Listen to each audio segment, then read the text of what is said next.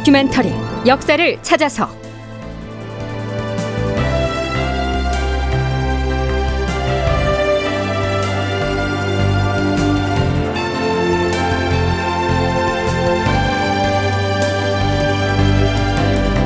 제 1112편 내키지 않은 출정 압록강을 건넜으나.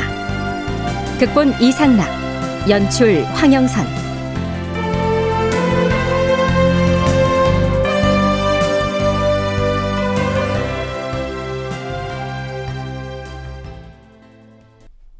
황제는 조선 국왕에게 칙서를 내려 하유하노라. 이제 그대는 장수를 임명하고 군사들을 통솔하여 기후를 더욱 엄하게 하라. 경략의 말에 따라 군사를 징발해서 날짜를 정하여 진격하되 중국의 군사와 그대 나라의 군사가 여진 오랑캐를 협공하는 형세로 나아가야 할 것이다. 하루빨리 오랑캐를 평정하는 성과를 거두도록 하라. 이와 같이 하유하노라. 여러분 안녕하십니까? 역사를 찾아서의 김석환입니다. 광해군 제위 10년째인 서기 1618년 9월 17일자로 작성된 명나라 황제 만력제가 광해군에게 보낸 직서의 일부 내용입니다. 애당초 출병과 관련해서 조선의 어려운 실정을 설명하는 주문을 가지고 떠났던 사신, 즉 주문사는 박정길이었는데요. 그는 요동에서 경략 양호에게 차단당해서 주문을 뺏기고 말죠. 하지만 함께 출발했던 성절사 윤휘는 다른 길로 빙 돌아서 갔기 때문에 양호에게 걸리지 않고 북경에 들어갈 수가 있었던 것입니다. 비록 윤휘가 황제의 생일을 축하하는 성절사의 임무를 띠고 갔지만 병부를 포함한 명나라 조정에 조선의 어려운 실정을 설명하고 황제에게도 군사 징발에 대한 애로점 등을 호소했겠죠. 그에 대한 답으로 황제가 칙서를 내린 것인데요. 특히 이 황제의 칙서 중에 경략의 말에 따라 군사를 징발해서 날짜를 정하여 정벌에 나서도록 하라. 이러한 표현이 발견되자 대간에선 거벌한 듯이 윤휘를 공격하고 나섭니다. 결국 이렇게 될 줄 알았어요. 우리 대관에서는 그동안 요동의 자문을 갖고 간 박정길의 목을 베라고 추청을 해왔는데 성절사 윤희의 죄도 그에 못지 않습니다. 아, 뭐 그렇고 말고요. 북경에 간 성절사가 중국 조정의 출병 문제를 지나치게 부각해서 읍수한 것 자체가 하지 말았어야 할 일이에요. 물론 성절사 윤휘는 전하의 명에 따라서 북경의 조정에다 군사 징발의 애로사항을 호소했을 따름인데 어찌 그에게 온전하게 죄를 물을 수 있겠느냐? 이런 반론도 있다고 하는데. 그건 아니지요. 설령 중국 조정에서 출병 문제를 거론하더라도 임기응변을 발휘하여 잘 대처했으면 칙서의 내용은 달라졌을 거예요. 그래, 애당초! 요동 군문에서 시키는 대로 잠자코 따랐어야 하는 상천하납시오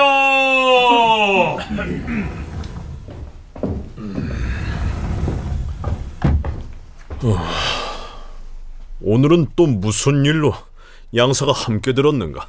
전하, 이번에 북경에 간 성절사 윤휘는 그 어리석고 탐욕스러움을 나라 사람들 모두가 알고 있으며 그가 북경에 가게 되었을 때 이미 나라를 욕되게 할 것이라는 사실 또한 모두가 알고 있었사옵니다. 하여 그가 주문을 지참하고 가는 것을 위태롭게 여기지 않는 이가 없사옵니다. 윤휘 개인에 대한 공격은 그만하고 대가는 하고 싶은 말을 하라. 전하, 애당초 진주사 박정길이 북경으로 가려다가 요동에서 양경략이 만류하여 앞으로 나아갈 수가 없었고 보면 양경략의 의향이 어떠한지 중국 조정의 사정이 어떠했는지를 윤희는 이미 들어서 알고 있었을 것이옵니다. 그런데도 상황을 돌아보지 않은 채 애당초 작정했던 뜻을 굽히지 아니하고 황제에게 주청을 올려서 마침내는 나라에 욕을 끼쳤사옵니다. 주상 전하 황제 직서를 보면은 종정이라는 말이 나옵니다 우리나라를 향하여 중국의 누라치 정벌에 종군하라는 그런 의미가 아니옵니까 윤휘가 제대로 임기응변을 발휘하지 못한 탓으로 결국은 모든 것을 요동 병량 양호의 지휘대로 따르라 이렇게 귀결되게 만들었으니 과연 윤휘가 터럭만큼이라도 조정의 이익을 가져온 것이 무엇이란 말씀이옵니까? 전하, 윤희가 보내온 장계를 보아하니 내용을 과장하고 꾸며서 자신이 큰 성과를 이룬 것처럼 쓰고 있는데 이 모든 것이 전하를 기망하고 우롱하는 내용이라 할 것이옵니다. 통탄을 금할 수가 없사옵니다. 엄청난 공격이지요. 성절사 윤휘에 대한 대간의 공격은 이후로도 길게 이어집니다.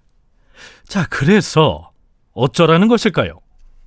지금 긴급히 처결해야 할 일은 윤희의 죄를 급히 다스려서 중국 조정과 후세에 사과하는 데 있어옵니다.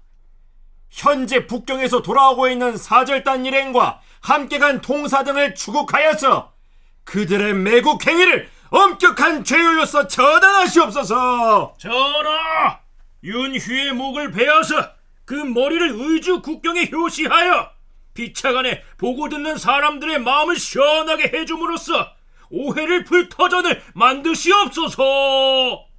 그렇다면 성절사인 윤휘가 뭘 잘못했다는 것인지 전문 연구자들의 의견 들어보시죠. 기본적으로 임기응변을 못했다.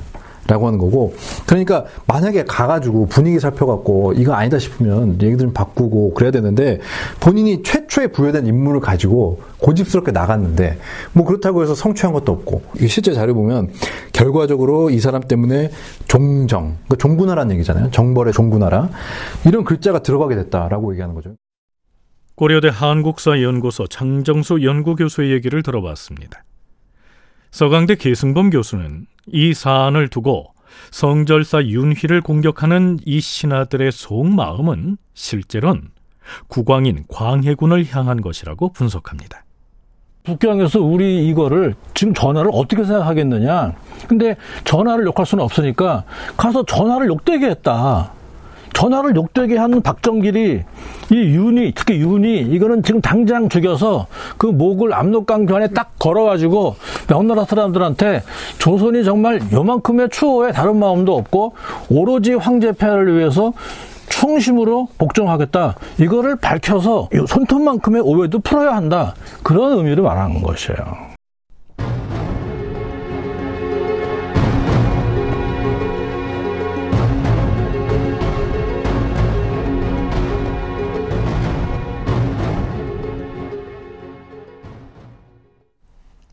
이제 곧 성절사 윤휘 일행이 서울로 돌아올 텐데요. 우선 광해군은 이렇게 명하지요. 지금 성절사로 북경에 갔던 윤휘 일행이 국경을 넘어 돌아오고 있다 하였는데 우선 평양을 거쳐서 개성에서 잠시 기다렸다가 북경에 갔던 사은사가 돌아오면 합류해서 직서를 받들고 함께 서울로 들어오도록 전하라. 네, 국왕이 명나라에서 돌아오는 사신의 행로에 대해서 이렇게 관심을 보이는 이유가 있지요. 황제가 국왕에게 내리는 직서는 엄격한 격식과 의례를 갖추어서 수령을 해야 하니까요.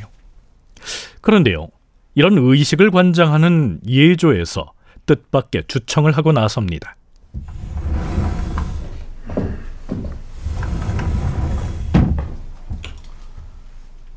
주상 전하. 오, 그렇잖아도 예조의 관원을 부르려고 하였는데 마침 예조 참판이 들었구나. 지금 성절사 윤휘가 황제의 직서를 받들고 귀경하는 중인데 주상 전하. 실은 그 문제 때문에 편전에 들어싸웁니다. 직서를 맞이하는 일에 무슨 문제가 있다는 것인가? 예, 전하. 지금 칙서를 받들고 귀경 중인 윤휘는 이미 대간으로부터 탄핵을 받은 몸이옵니다. 잘못을 지적당해서 대간의 논핵을 입은 사람이 가지고 오는 황제의 칙서를 전하께서 예를 갖추어 맞이할 수는 없사옵니다. 하오니 이조에 명하시어서 사신 한 명을 임시로 차출하게 하시어서 그로 하여금 칙서를 가지고 오도록 하시옵소서. 북경에서 황제로부터 직서를 받은 사람은 성절사 윤희였지만 그는 대간으로부터 이미 탄핵을 받은 죄인이기 때문에 임시로 사신 한 명을 차출해서 윤희가 지금 가지고 오는 칙서를 빼앗아서 대신 갖고 들어오게 해야 한다. 예조의 주장이 이러합니다. 광해군은요, 불같이 화를 내죠. 뭐라? 윤희의 칙서를 도중에 빼앗아서 가지고 들어올 임시 사신을 자출하라니! 도대체 이런 사례가 언제 있었는가? 윤희는 과인의 명령과 지침을 받들고 북경에 들어갔으니 어찌 자기 마음대로 임기응변을 발휘하여 황제에게 감히 멋대로 이것저것을 주청할 수 있었겠는가? 비록 그에게 죄가 있어서 그 죄를 다스린다 하더라도 일단 직선을 맞이한 뒤에 해도 늦지 않을 터인데 지레 먼저 윤희를 때려잡으려고 하다니 이는 필시 나이 어린 신출내기 대관들이 전례를 알지 못하고 떠들어대는 것이다. 황제의 직선은 반드시 사신이 받들고 오게 돼 있는 것이 지난 200년 동안 지켜오는 전통이자 의례이다. 성절사 윤희로 하여금 직선을 받들고 오게 하라. 자, 그런데요. 이 시기에 예조의 장관, 즉 예조 판서는 그동안 광해군의 오른팔구시를 해왔던 이 이첨이었습니다. 그러니까 임시 사신을 임명해서 성절사 윤희를 대신하게 해야 한다는 이 주장은 결국 이 이첨의 생각이었던 것이죠. 광해군의 주변에서 신료들이 하나둘 멀어져가는 느낌이 들지 않습니까?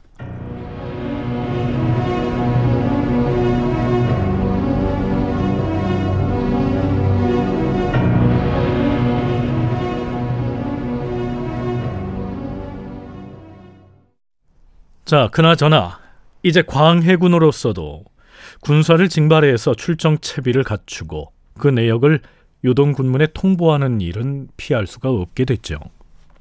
우선 황제가 칙서를 통해서 군사를 지휘 통솔할 장수부터 임명하라고 했으니까요. 그에 따라야겠습니다. 광해군이 임명 교지를 내리게 됩니다. 강옥립을 도원수로, 심돈을 도검찰사로, 그리고 유목룡을 함경도 방어사로 제소하노라. 파병할 군대의 총사령관 격인 도원수에 의정부 좌참찬 강홍립을 임명합니다. 그리고 광해군 10년 7월 4일 드디어 요동 경략 양호에게 국왕명의의 자문을 보내죠. 양호가 보내온 자문에 대한 회답의 성격이기 때문에 실록에서는 회자하였다 이렇게 적고 있습니다. 주요 내용을 인용하자면 이렇죠. 조선 국왕은 오랑캐를 토벌하기 위하여 군사를 일으키는 일로 회자합니다. 우리 조선은 군사력이 약하여 스스로를 지키는 데에도 힘이 겨운 실정입니다. 그럼에도 불구하고 잔악무도한 적을 맞아 싸우고자 의지를 굳건히 하였습니다. 나라 안의 군대를 끌어모아서 모두 만 명을 확보하였으며 이들이 일정 기간 동안 먹을 일용할 양식 또한 부족하지 않게 마련하였습니다. 징발해 놓은 병정의 인원수와 지휘자의 성명, 군사들이 배치되어 있는 요충지, 그리고 노르와치의 근거지 근처에 지리 형세를 그린 그림 등을 함께 보내니 살펴보고 참고하시기 바랍니다. 항목별로는 이렇습니다. 도원수는 의정부 좌참찬 강홍립, 중군관은 원임 절도사 이계선, 총령대장 구원수는 평안도 절도사 김경서, 중군관은 안현울, 방어사는 문희선, 좌조방장은 김응하, 우조방장은 이런 등이며 광해군이 경략 양호에게 보낸 자문의 내용은 이런 식으로 이어집니다. 출병할 군사들이 우선 배치될 요충지는 강계, 상토, 만포, 고산리, 위원, 이산, 아이, 벽동, 창주, 창성, 삭주, 그리고 의주 등이다. 또한 뽑아놓은 병정 가운데 포수는 3,500명인데 평안도 포수가 1,000명, 전라도 포수가 1,000명, 충청도 포수가 1,000명, 황해도 포수가 500명이다. 활을 쏘는 사수는 3,500명인데 평안도 사수가 1,500명, 전라도 사수가 500명, 충청도 사수가 500명, 황해도 사수가 1000명이다. 칼과 창을 들고 싸울 살수는 3,000명인데 평안도 살수가 1,000명, 전라도 살수가 1,000명, 충청도 살수가 500명, 황해도 살수가 500명이다. 통틀어 병정의 수가 만 명이다. 네, 출병할 병력의 구성과 규모가 대개 이랬습니다. 여기서는 만 명이라고 했지만 현장의 전투 상황을 적은 기록을 보면요. 실제 출병한 인원은 만 삼천 명인 것으로 나타나고 있습니다. 양호에게 보내는 광해군의 자문은 이렇게 끝을 맺습니다. 아울러 노르와치의 본고지가 있는 근처에 지리 형세를 그린 그림을 자문에 첨부하고 그 그림에 대한 설명을 끝에 덧붙였습니다. 이상의 내용을 요동 도사에게 자문합니다.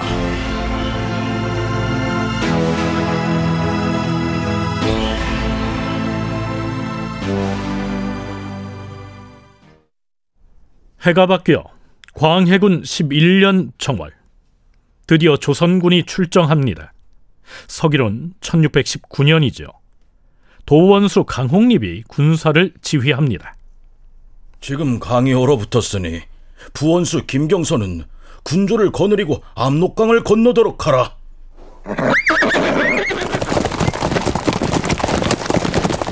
내지에 머무르고 있는 군대 역시 강을 건너야 하니 대열을 지어서 차례로 이동하여 모두 강변으로 집결하게 하라.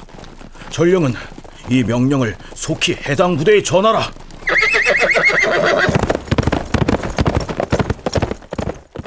네, 참고로 심하 전투라고 불리는 이 전투의 상황을 소개하는 데 있어서 조선군의 편제가 어떻게 되는지 그 구성을 미리 숙지할 필요가 있는데요. 간략하게 설명하자면 이렇습니다. 명나라군은 동로군, 서로군, 남로군, 북로군 등 4로군으로 편성하여 전투에 나섰는데 그 중에서 조선군은 명나라의 동로군 제독인 유정의 휘하에 배속되었다. 도원수 강홍립은 전군 13,000명 중 전투부대는 중형, 좌형, 우형으로 나누었고 그 외에 도원수 강홍립의 직할부대와 부원수 김경서의 직할부대 그리고 후방 병참부대 등으로 편성하였다. 고려대 한국사연구소 장정수 연구교수의 설명입니다. 명군 같은 경우 동로, 뭐 서로, 남로, 북로 등총 네 갈래로 진군을 한 거죠. 병력 규모는 대략 10만 명 정도라고 보면 될 것 같습니다. 이견들이 있는데 아마도 이 10만 명이라고 하는 게 조선군까지 포함해서 한 10만 명 정도.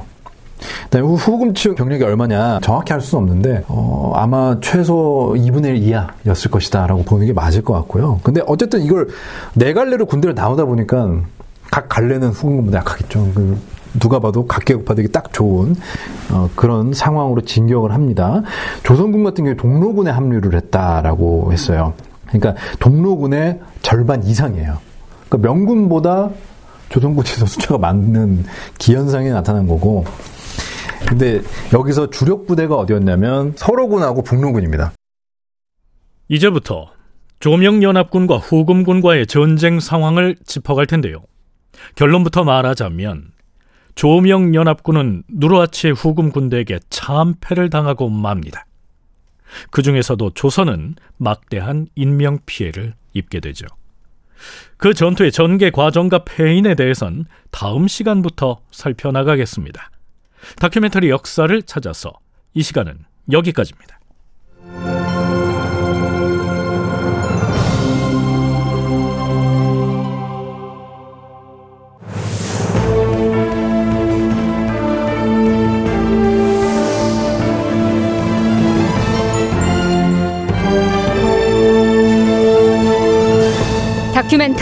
역사를 찾아서 제 1112편 내키지 않은 출정 압록강을 건넜으나 이상락극본 황영선 연출로 보내드렸습니다.